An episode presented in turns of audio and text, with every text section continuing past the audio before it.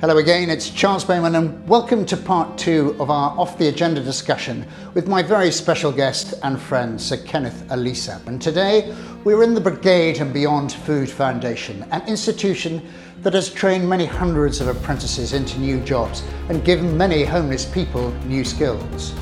As we heard in part one, Sir Kenneth was the first British born black man to serve on the board of a major UK public company, and in May 2015 became the first ever black Lord Lieutenant of Greater London. In part one, he inspired us with his own story and talked to the role of education and learning at home, at school, and through higher education. Here in part two, I look forward to asking him about the role of Lord Lieutenant of Greater London, philanthropy, being a role model, and the opportunities that may lie ahead for the next generation beyond these challenging times moving on beyond a remarkably successful career, and within it too, you are the first in many fields and many achievements. You were the first British born black man to serve on the board of a major UK PLC, uh, and indeed the first black Lord Lieutenant of Greater London appointed by Her Majesty the Queen. How have you found navigating senior spaces that haven't previously been open to people of colour? Well, I think I go back to uh, Mr. Spencer you know, caviar, champagne, bring it on, except the caviar I'm not so keen. Uh, it's a, it's a, a profound question, that. So, and it, it isn't about how I've navigated it, it's actually how welcoming the, these, these worlds have been. So, and, and this is possibly an incredible fact for most people. So imagine that one day you get a letter from the clerk the Privy Council saying my job is to select people, to recommend people, not select, recommend people to Her Majesty the Queen and the Prime Minister to become Her Majesty the Queen's representatives in, in a county. This is the job that goes back over 500 years. King Henry VIII created it. It is the, rep, the personal representative of the monarch in each of the counties. And your name, after taking soundings, has come to my attention, and I will be interested to know whether you'd be interested in the role. I confess, my first reaction was to assume this was a spoof from someone I'd been at university with who had borne a grudge for 40 years and thought they would get their own back because they knew I wouldn't be able to say anything but yes. And then they'd spring out of the closet and catch me out. Anyway, happily, it wasn't a spoof, it was very serious. And I went for what turned out to be an interview with the clerk of the Privy Council. And he asked me some questions. He said to me, one of the big focuses that quote around here, which is the Prime Minister and the then Prime Minister and Her Majesty the Queen, we've, we have concluded we need to make sure our law lieutenants are more representative of the population for which, for which they are her representative. And obviously that means something very different. He didn't say this, but it means something very different in Greater London from, for example, a, a Scottish uh, rural county where there are very few people, lots of animals, huge numbers of, of, of acres. Representing that group of people and representing the, representing the monarch to them is a very different task from this vibrant place which is London. So to be told that that is the, as it were, the, the frame within which I was being asked to consider this, and then to just move through the various different graceful opportunities to meet people, and culminating in being appointed, it's, it's what our country is about, it's what, what it stands for. Now, what I do in the, as Lord Lieutenant is to uphold the dignity of the monarch in Greater London. In King Henry VIII's time, that meant quelling riots and raising the army. Obviously, I don't do either of those things now, but I try to find ways to reach into the different communities, of which there are many in London, and to connect them with each other and to connect them with our core British values, which are exemplified by Her Majesty. And it involves everything from pinning medals on the chests of British Empire medal winners, for example, to thank them on behalf of the Queen for what they've done for the community, to talking to school children, to receiving Her Majesty when she comes, uh, or when any member of the royal family comes to, to visit the capital on, on an official visit. It is the most, most remarkable world in which I now find myself. Could I have predicted this when I was playing on a bomb site in Nottingham in 1958 or something? Of course not. Did I know that this role existed as recently as a decade ago? I, actually, no. I knew a Lord Lieutenant. I didn't know there was one of Greater London. And, we, and there are 98 of us across the UK, and the job that we do is to build bridges between communities and connect communities with the values that are British. Exactly what Her, Maj Her Majesty does. And I am so honoured to have been given that, op that opportunity. What I find is it's really easy. Communities want to be connected. People want to make things happen. And so it, it's, I, I mean, I'm living the dream. Fantastic. Um, and you alluded uh, to it a little earlier that, you know, obviously, with COVID, life as a, a Lord Lieutenant has looked and felt a little bit different. Could you give us uh, some examples of, of how the role has evolved through these challenging times? Yes, let me take, choose a couple of examples. In normal times, uh, I'm, I'm saying that to build the bridges in London, I think I want people to feel a sense of identity as Londoners, but as individuals, a sense of connectedness, and then, as I say, connect with other communities.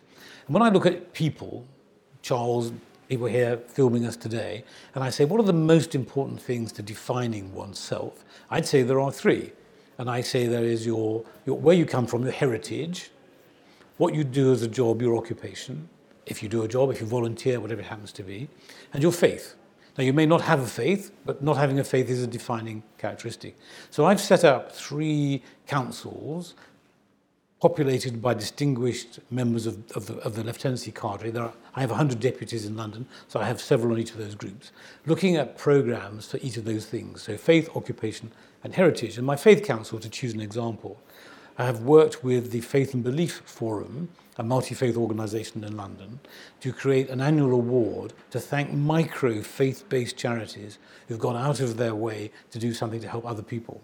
And we have an event every year where I present awards in my splendid uniform. I give a certificate and a photo opportunity Last year it was 60 or 70 micro charities that have done the most remarkable things. But I remember standing on the stage looking out at the audience waiting to come up onto the stage, and they're all nervous. For them, it's like a school speech day. So this isn't just getting a certificate and moving on. It's not an industry award ceremony. This is a really deep thing. The Queen's representative is going to give me a certificate in a moment. And I saw a Buddhist monk, a Hindu priest, and a Roman Catholic priest chatting to each other about something. And I thought, this is, this is building bridges, this is London, this is society in its most civilized extreme. So, so that's what I would do in uh, an example of what I would do in normal times. Obviously, in lockdown, none of that's been possible. You can't do those. Well, we've done a Zoom version of it, so so that was possible. But but the, all the other things I would do, the visits, the, the pinning the medals, and so on, not possible. So I've substituted all of that with writing letters the people who've been pointed out to me as having made a great contribution through the, through the time of, of, of the pandemic. And, I, and one story, a shopkeeper, um, obviously of Asian heritage, I would imagine born here, but of Asian heritage, who worked from early in the morning till 9.30 at night in his shop during lockdown, would then work from 9.30 until he'd finished delivering goods to people who were isolating and couldn't come to the shop. So he would finish work at 11 o'clock, midnight, every night, having started early in the morning. So that's pretty impressive. But on his day off, he would then phone those people to find out how they were getting on and to talk them through what life was like and just to, to, to reach out to them as one human to another. I wrote to him. Uh, he, he was featured on the front page of the local, his local newspaper, and he said, When I received this letter, I cried for three hours. Now, I, that story is everything I care about in London, really. Helping other people, somebody saying thank you, that person who's been thanked then reacting like that. I think that's what society and civilization is about. Ken, that's a wonderful story, and thank you. That's a lovely articulation of, of a role that I'm sure many people don't know exists, or certainly don't know what it does and what, it, what its frame of reference is. And alongside, of course, uh, Lord Lieutenant of Greater London, you also carry the title, quite recently, I understand, of, uh, of High Bailiff and Searcher of the Sanctuary of Westminster Abbey. I wondered, are you able to put a little bit of flesh to that bone and explain a little bit more about what those two roles are? Well, so something that predates uh, the lieutenancy is, of course, Westminster Abbey, 1,000 or 700 something years old. Um, Edward the Confessor essentially made it what it was at the beginning. It's had a very interesting history uh, through all that period of time. Obviously, it was a Catholic church then a Protestant church, then a slightly wobbly bit, and then a Protestant church again. Coronations have been held there since time immemorial. Kings are, are buried there. Um, the tomb of the unknown warrior is there because we buried someone, an unknown person who sacrificed their life for the nation and the values. We buried them amongst kings. So Westminster Abbey is an icon of a lot of the values that I've been speaking about in, in this conversation. It's also a very important uh, building in, in London. It's also very important in the context of the Commonwealth. So Westminster Abbey is, is iconic. There's, no, there's nothing else like it in the world. It's run by the dean and chapter. So the dean is the, is the head priest, as it were, and then there are five members of the chapter. And, and they are in charge of it, except, of course, they're not really in charge of it because it, it's the queens, it's the monarchs, and so they report to the, to the queen and to God. And that's, that's what the abbey does. And it has two lay advisors that are members of the college and advise the dean and chapter. The High Steward, who's the Duke of Buccleuch, and the, and the High Bailiff, and Searcher of the Sanctuary. The High Bailiff is me. A long time ago, the High Bailiff was actually the High Bailiff of Westminster, the city of Westminster, and did the things that the High Sheriff would do in most of the other uh, boroughs and counties, uh, sorry, cities and, and towns in the country. So I'm devolved from, from the High Sheriff, but that was a long time ago. But I would have had lots of people to go around with, with uh, truncheons to beat people for doing things wrong, collect debts, and so on. Unfortunately, that has also been taken away from me. But the Searcher of the Sanctuary because it, because it was a sacred place, people seeking sanctuary could go to the abbey and hide. Uh, the the uh, widow of one of our kings, former kings, was one such person. But also, criminals will go there and they don't deserve it. So the search of the sanctuary's job was to make sure that the people seeking sanctuary were legit and not. And he had a different stick, I would imagine, for dealing with, with those people. Sadly, that's also been taken away from me now, and I'm sort of a non executive director on the board of, of Westminster Abbey, but a really important institution. God, that's fascinating. Fascinating roles. Uh, extraordinary breadth of history that we, uh, all of us, could probably understand much more. I, am going to move on, and you've said before, and I'm going to quote here, that you believe that many white business leaders in the UK actually do nothing to further the cause of racial diversity for the very reason that they are afraid to discuss it in case that they inadvertently cause some sense of offence. And I suppose my question to you uh, is what advice would you give people who are reluctant to talk about race, race because they are anxious about getting perhaps the terminology wrong or indeed causing some sense of offence? Well, the first big thing I would say is it's really important to talk about it. Because if you don't know and understand, you can't possibly act or react properly. The landmine problem, though, is quite a serious problem. It's a problem in our society at the moment that people have opinions. They're not based on fact. They just say things and then they, and then they dig in. I was, at, was at a high table dinner back in, in my college not, not long ago, and we were having an argument about this. That's the point of high table dinners, but we were having an argument about this because people around the table said, if you say something that I find insulting, it's insulting. And I said, no, no, if I say something that is inadvertently upset you, that's inadvertently upsetting. If I say something which is insulting and I mean to insulting, insult you, that's insulting. You're saying they're the same thing. And these people said, yes, they are the same thing. I said, okay, so on the underground, somebody treads on my foot accidentally and apologizes. Somebody stamps on my foot deliberately. They're not the same thing. And what really is important is that we are able to talk about things in the country without feeling that we are going to tread on some kind of landmine because someone has decided to take offence. And if they take offence, that's their decision, and they let me know, I can apologise. And if they don't accept my apology, we don't need to speak to each other. But, but what's happening at the moment is people are essentially being cancelled in their own work environment and find it hard to talk about these things, whatever these things are. I remember the first time I met uh, a, a, a transgender person. Uh, I have no la- I have no vocabulary to talk to that person. It's the first time I've met somebody. But that doesn't mean I can't speak to her. That doesn't mean she doesn't respond to me. So we pick our way carefully around the kinds of questions that one wants to ask, and and she gave me the kinds of messages she needed me to hear, you know, and we and we became chums. But but uh, so not having not having the knowledge doesn't mean I can't have the conversation. But I have to be sympathetic and sensitive to the other person's feelings and, sensitivities.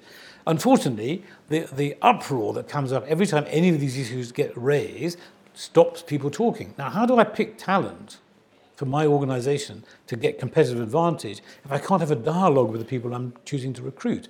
So we have to be brave. That's not a good answer to the question, though. That's the reason why we have to have an answer to the question. The answer to the question then comes from safe spaces, finding the right way to make something happen. A, a very good friend of mine is one of the leads in, in BAME matters in the armed services. And I said to him, well, how do you deal with it? It must be quite difficult. He's white. So how do you deal with that? He said, well, I, have got a, a counterpoint, a, point, a junior officer who is the, sort of the internal lead. Said, and he and I have long conversations on walks together, just the two of us. So there is no witness, there's no question of recording anything, and we can say anything we want and it's all forgotten. Now, that's an extreme example of the point, and it shouldn't have to be like that. But if that gets two men to be comfortable in the conversation, that's the way to do it. The big crime is not to have the conversation. That's, I mean, that's extreme, extremely helpful advice, Ken. And I'm sure many of our listeners will, will pick that up very, very clearly. Thank you for, for that. And from your own career history and T or wider achievements, we'll pick up on some of those in a minute. There's a lot to inspire younger generations. You've been an extraordinary role model, if I can put it that way. But does the knowledge that you're blazing a trail for and to others uh, come with its own challenges? And how perhaps do you navigate that sense of responsibility? Well, it, it does come with its own challenges. And, and, I have to say, I'm a relatively recent convert to the role, responsibility of being a role model. So, so I haven't always thought that way. For a lot of my career, I was busy getting on with my career. I cared about other people. I've been involved in charities and so on. But I, I wasn't. I didn't see myself as blazing a trail. I saw myself as getting on with my career, getting pay rises and promotions and those sorts of things. But uh, there's a, there's a, a poignant story, which is, if you'll bear with me, worth telling. I was on the board of Reuters at the time, which was, as you rightly said earlier, I was the first British-born black person to be on the board of a FTSE 100 company. That's a lot of adjectives. The important point is, therefore, as one of my dear friends, Michael Aboda, once said, if Ken can do it, anybody can. Deeply insulting point, but absolutely right. hey ho, Michael Aboda, thank you. Anyway, I was on, I was on the board and I, and I was asked by the, um, I forgot what it was called now, the, I think it was the African Caribbean Affinity Group, Affinity Group or something. Anyway, I was asked to chair a debate at headquarters in, in Canary Wharf on whether role models were important for black families. And I said, no, you know, that's, that's not my world. I mean, no, I'm not going to do that. I don't want to be labelled like that. They said, Ken, it's really important. You know, we've got 100 people coming, we, and you are the only black director. It's quite important in Black History Month that you just, oh, so I reluctantly say yes. And I, a car picked me up in my, I said yes, and eventually a car picked me up in my office in the West End, drive me to Canary Wharf. The driver of the car, whom I shall call Ben, has been a driver. He now drives for me privately as well, so I've long left that board. But he, over all the years that I've known him, still calls me sir, and will, I can never get him to call me Ken. So I get the, into the back of his car and off we set through Soho. I got my phone, I'm ringing somebody, got my laptop on my lap, I've got my papers beside me on the seat. We're picking our way through Soho. And I said, I, with the benefit of hindsight, I said patronizingly to Ben, I said, Ben, um, I'm on my way to a debate uh, at Reuters to talk about whether role models are important for black families. What do you think? Ring, ring, ring, ring on the phone. And he looked up in the mirror and he said, Yes, sir. And it was chilling. So I put the phone down and I said, Whoa, Ben, that was a bit heartfelt. Well, why did you put it like that? So we moved our way. And he said, Sir, I have two children. He said, They are both in their late teens. We live in Peckham. They don't think that black people work. So I have had a terrible problem persuading them to think about applying for higher education. I'm a trained salesman, trained by IBM. I'm trained to pick up body language and tone. So I smart-assly say to Ben, ah, I said, you've been having a serious problem. That sounds like you've solved it. He said, yes, I have, sir. I'm pleased to say my daughter is going to university and my son is going to art college. So I get my phone out again. This subject's over now, and I said, "Well, that's wonderful, Ben. Well done." I said, "Well, what, um, what, uh, t- you know?" I said, "Obviously, you work, so they know that black people work, so therefore there should never have been a problem." He said, "No, but I'm their father, so they don't see me as a role model." I said, "Well, so as you cracked it, what was it?" I just dialing redial, and he said, "I downloaded your biography from the Reuters website, sir, and showed them what you have done." I don't think I've ever felt so small in my life. Ken, that is a, a remarkable story. Um, and of course, in 2010, you and a group of influential business and cultural leaders came together to discuss how you might help the next generation uh, of leaders. So, in so doing, established uh, the Aleto Foundation, I think short for a, a legacy for tomorrow, providing an opportunity for groups of, of talented people to find ways in which they can uh, nurture and develop that talent. Can you tell us a little bit more about this extraordinary uh, foundation? Yes, it goes, it goes back to actually to Ben and that journey. Yeah. So this is, in a sense, the embodiment of that.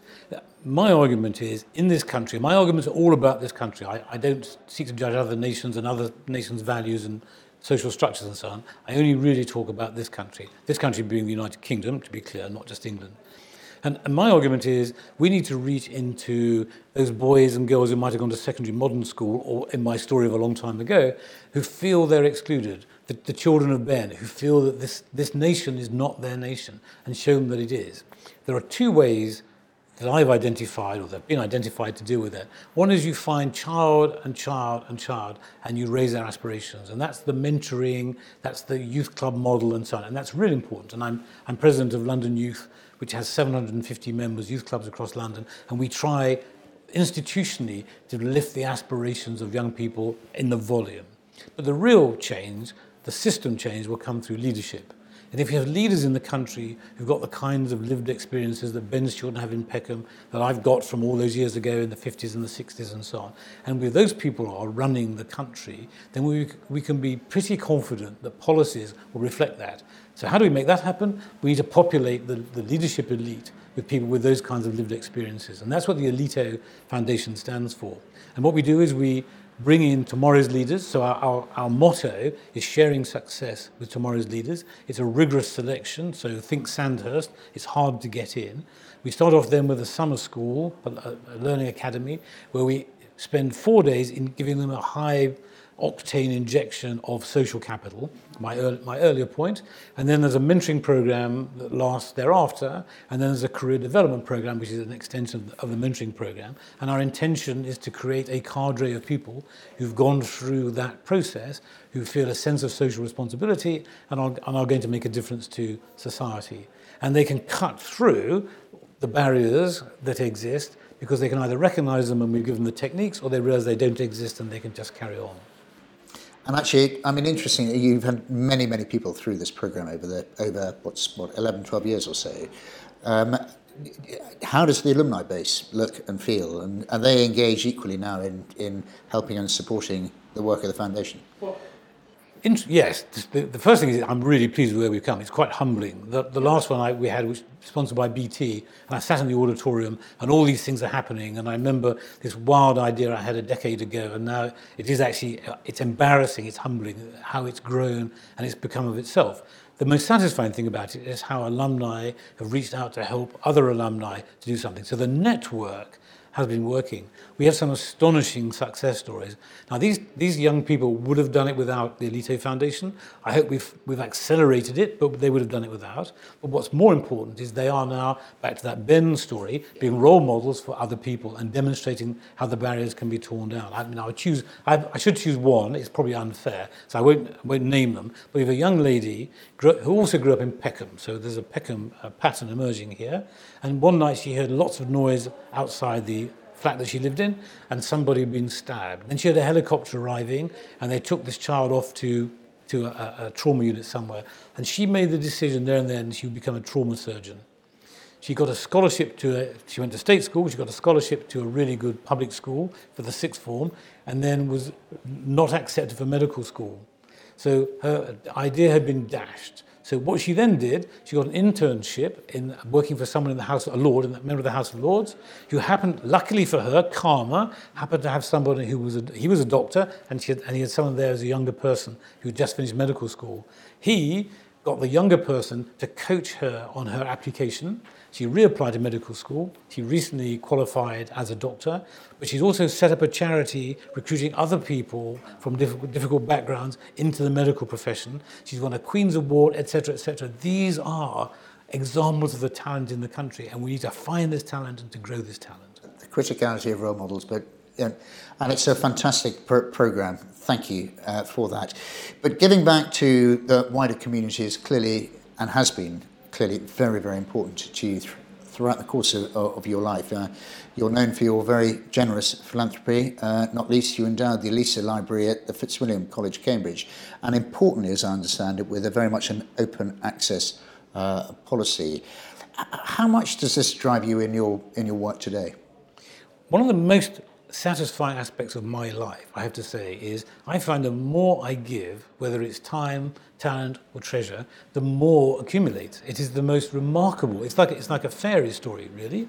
So Julia, my wife, and I gave away most of our net wealth to endow the library at Fitzwilliam College, Cambridge, because that experience gave me the, the, the, the social capital I speak about so much in, in, in oodles, in barrel loads.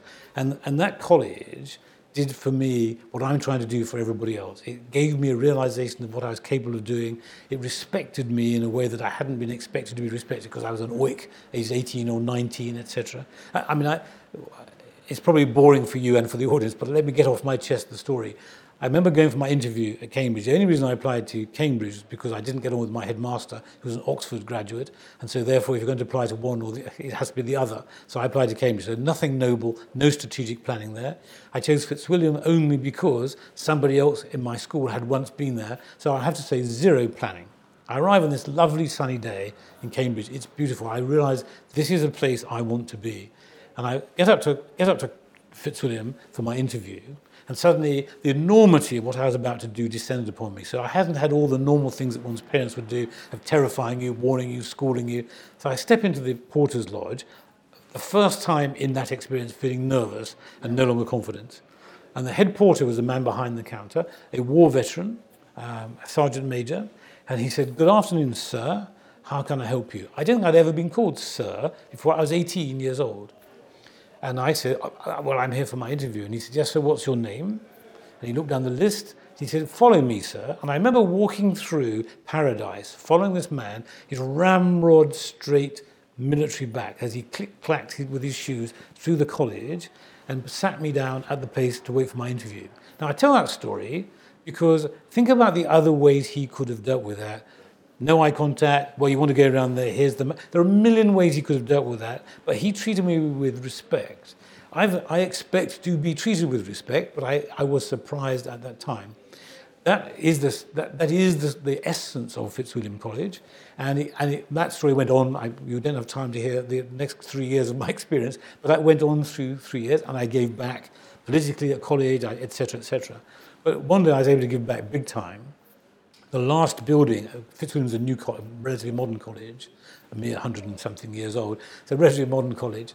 The one building that we needed was the library.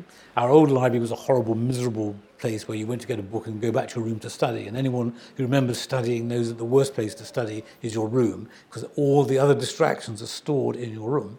A library is a, is a good study space. And we were able uh, to scrape together the money to endow it.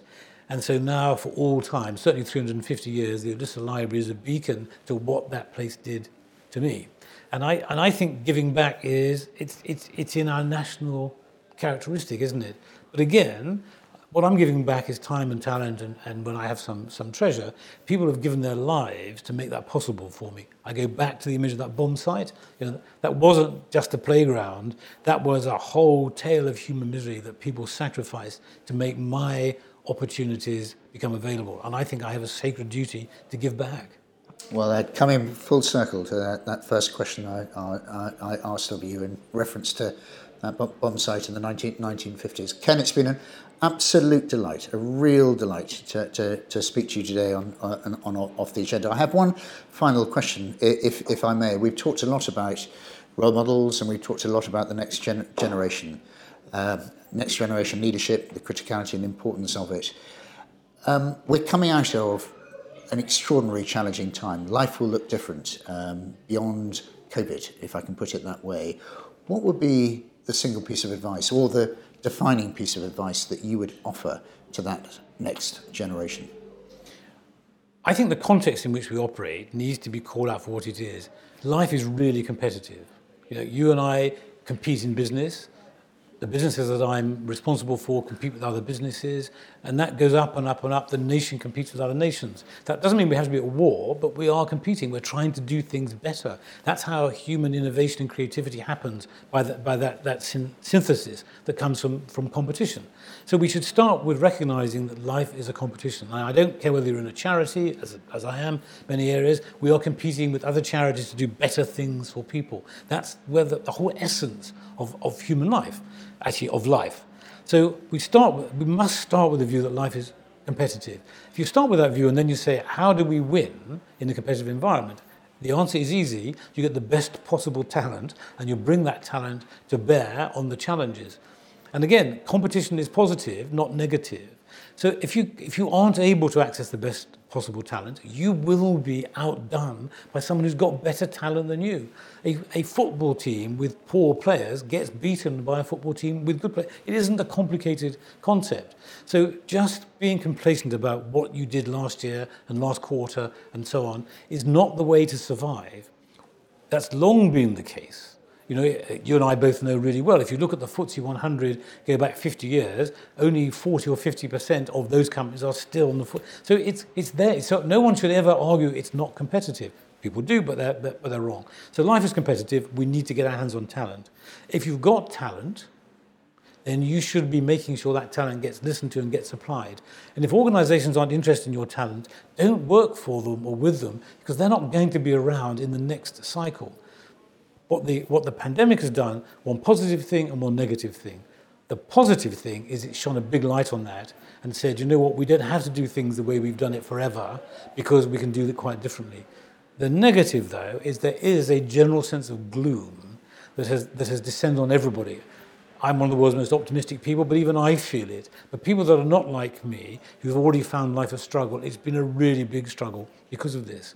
Two things have to happen from that. One is we must recognize it, and societally, we need to help those people at the bottom of, of that sort of confidence stack to be able to survive and to prosper. And that's really important. And that's a state responsibility, it's a charitable responsibility, it's a community responsibility. But those of us who are agitating for change and think there is a way to win better, this is our time because complacency and hubris are not going to see people through the next four or five years. So I'd encourage people who've got an idea to go out and try and exploit it. I'd encourage people that write to a firm to apply for a job and are not even acknowledged to ring up the chief executive of that firm and berate them. You know, this is the time to take control of your own destiny it, it, we hopefully won't have another experience like this. So I view this as the spring after a dreadful pandemic winter. And you used the word a little earlier, be brave. I'm, I'm, I'm going to guess that would be part of the advice too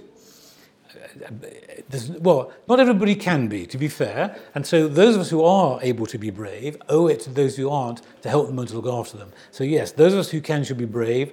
Those who aren't should expect that we will look after them rather than just trample on them. And again, there are business people, there are people in all walks of life who think if you're weak, that's your fault. That's not British.